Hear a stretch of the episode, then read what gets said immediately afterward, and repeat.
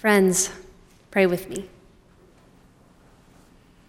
Holy God, mothering God, we ask you to be present in this space to bless the words of my mouth and the meditations of all our hearts so that they may be good and pleasing to you.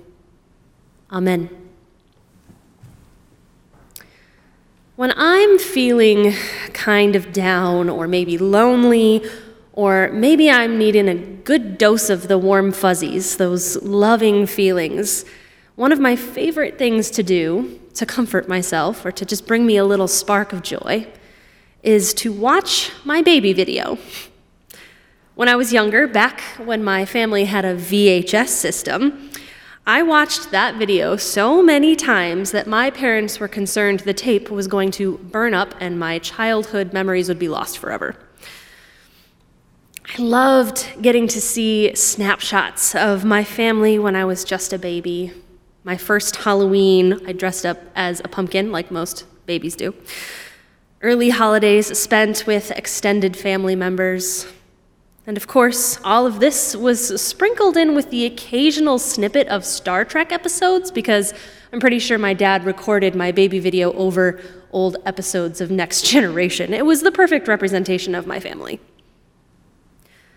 Though the video was technically my baby video, technically about me, I guess, I didn't really watch it to see my goofy, weird younger self.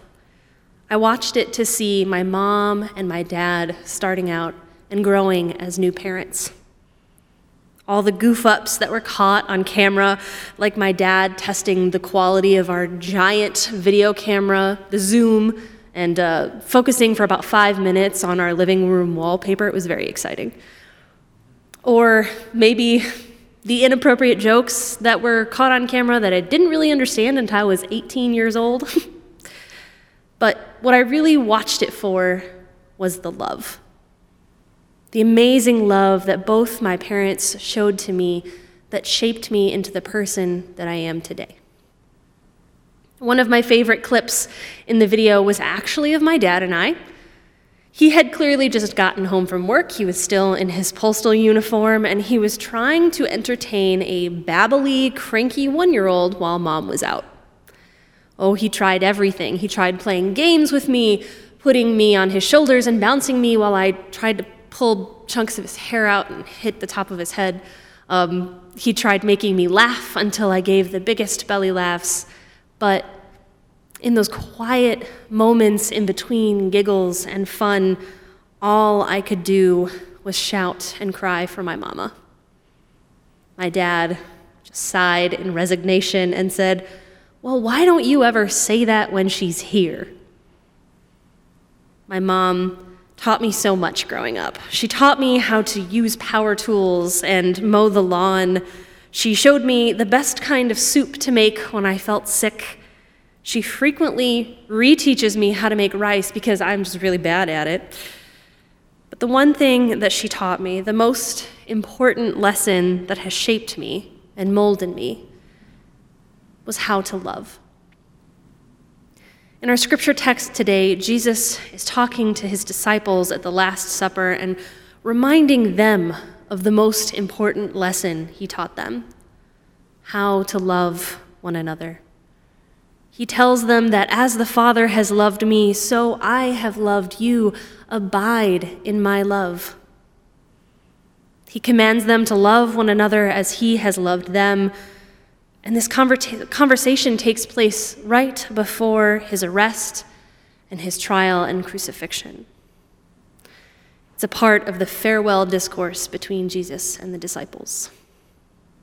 The way that Jesus talks, mentioning laying down his life for his friends, it's almost as if he's speaking from that post resurrection perspective. His words are not necessarily meant for before the trauma of the crucifixion but for after, for when his friends, his disciples, would need to be reminded of how deeply and powerfully Jesus loves them. And his words are grounded and held by his victory of love over the world that happens in the resurrection. But the love that Jesus is reminding the disciples of is not a feeling that he holds in his heart for them. It's a transformative love rooted in action, a love that is already shaping and molding them to be the resurrection people he needs them to be. His love is grounded in things that are real and tangible in this world. Jesus says, There is no greater love than this to lay down one's life for one's friends. Jesus tells them that they are no longer his servants, but his friends. Just moments before this passage, Jesus had bent low, wrapping a towel around his waist and washing the disciples' feet. Work that was meant for servants. He did this to show them his love. How love can transform our relationships, how we connect and relate to one another. And he shows that transform, transform, transformative love again in this passage when he explains that the people gathered around him on this last night were not only servants who would obey his teachings, but they were his friends. The word for friend in Greek, philos, in this passage uh, comes from the Greek word love, phileo. So when Jesus calls the disciples his friends, he's calling them the ones who are loved. Just as my mother's love for me, the way that she taught me to be an agent of love and kindness in this world, transformed me and shaped me into the person I am today, so did Jesus' love for the disciples transform them, and it transforms us every day. The disciples went from doers of the work of love for the sake of their master to beloved friends who spread the good news of the risen Christ. I once heard a friend of mine in seminary call his significant other his accomplice in love. And that is what the disciples became. Jesus' love for them guided them beyond his death and resurrection and transformed them into his accomplices. I just adore that image, that word, accomplice. It implies decisive action, a helping and enabling.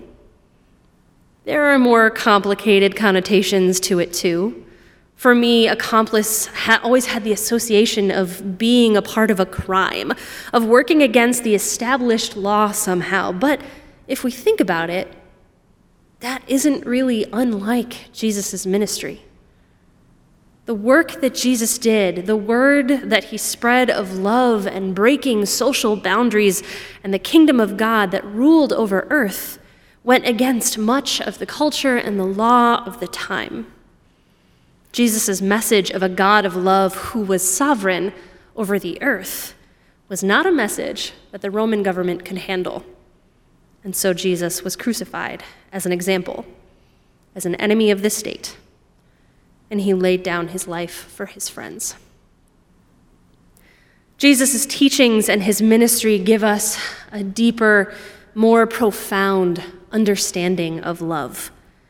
It shows us that it is more than just words or listening to a friend when they've had a bad day. It's real action for the sake of the beloved.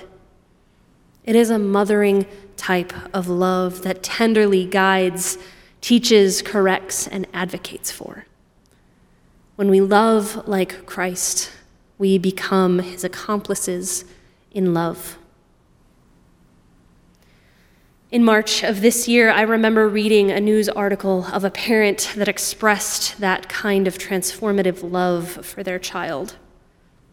Brandon Boulware, a lifelong resident of Missouri, a Christian, and a son of a Methodist preacher, stood up in front of Missouri lawmakers on behalf of his daughter, who was transgender and whose name did not make the papers.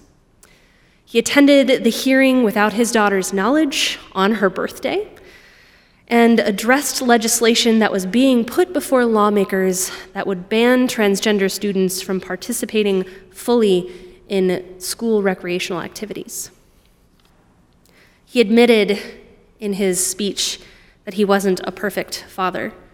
And for a long time, he didn't understand everything that his daughter was going through and made her talk, dress, and act like a boy. But his love for her and seeing how heartbroken and miserable she was at having to pretend to be someone she wasn't, it transformed him. He understood that real love, the kind that sent Jesus to the cross, was not of words or feelings, but of action a love that did whatever it took to expand the earthly understanding of the kingdom, for God's kingdom has no limits, has no boundaries, and does not exclude. A love that transforms both the lovers and the beloved. A love that taught him to reject anything that put him at odds with his daughter, expressing the fullness of who she was. He was transformed by love just as the disciples were transformed by the love of Jesus. Brandon wanted his daughter to have her childhood, and so he pleaded with lawmakers to reject the ban.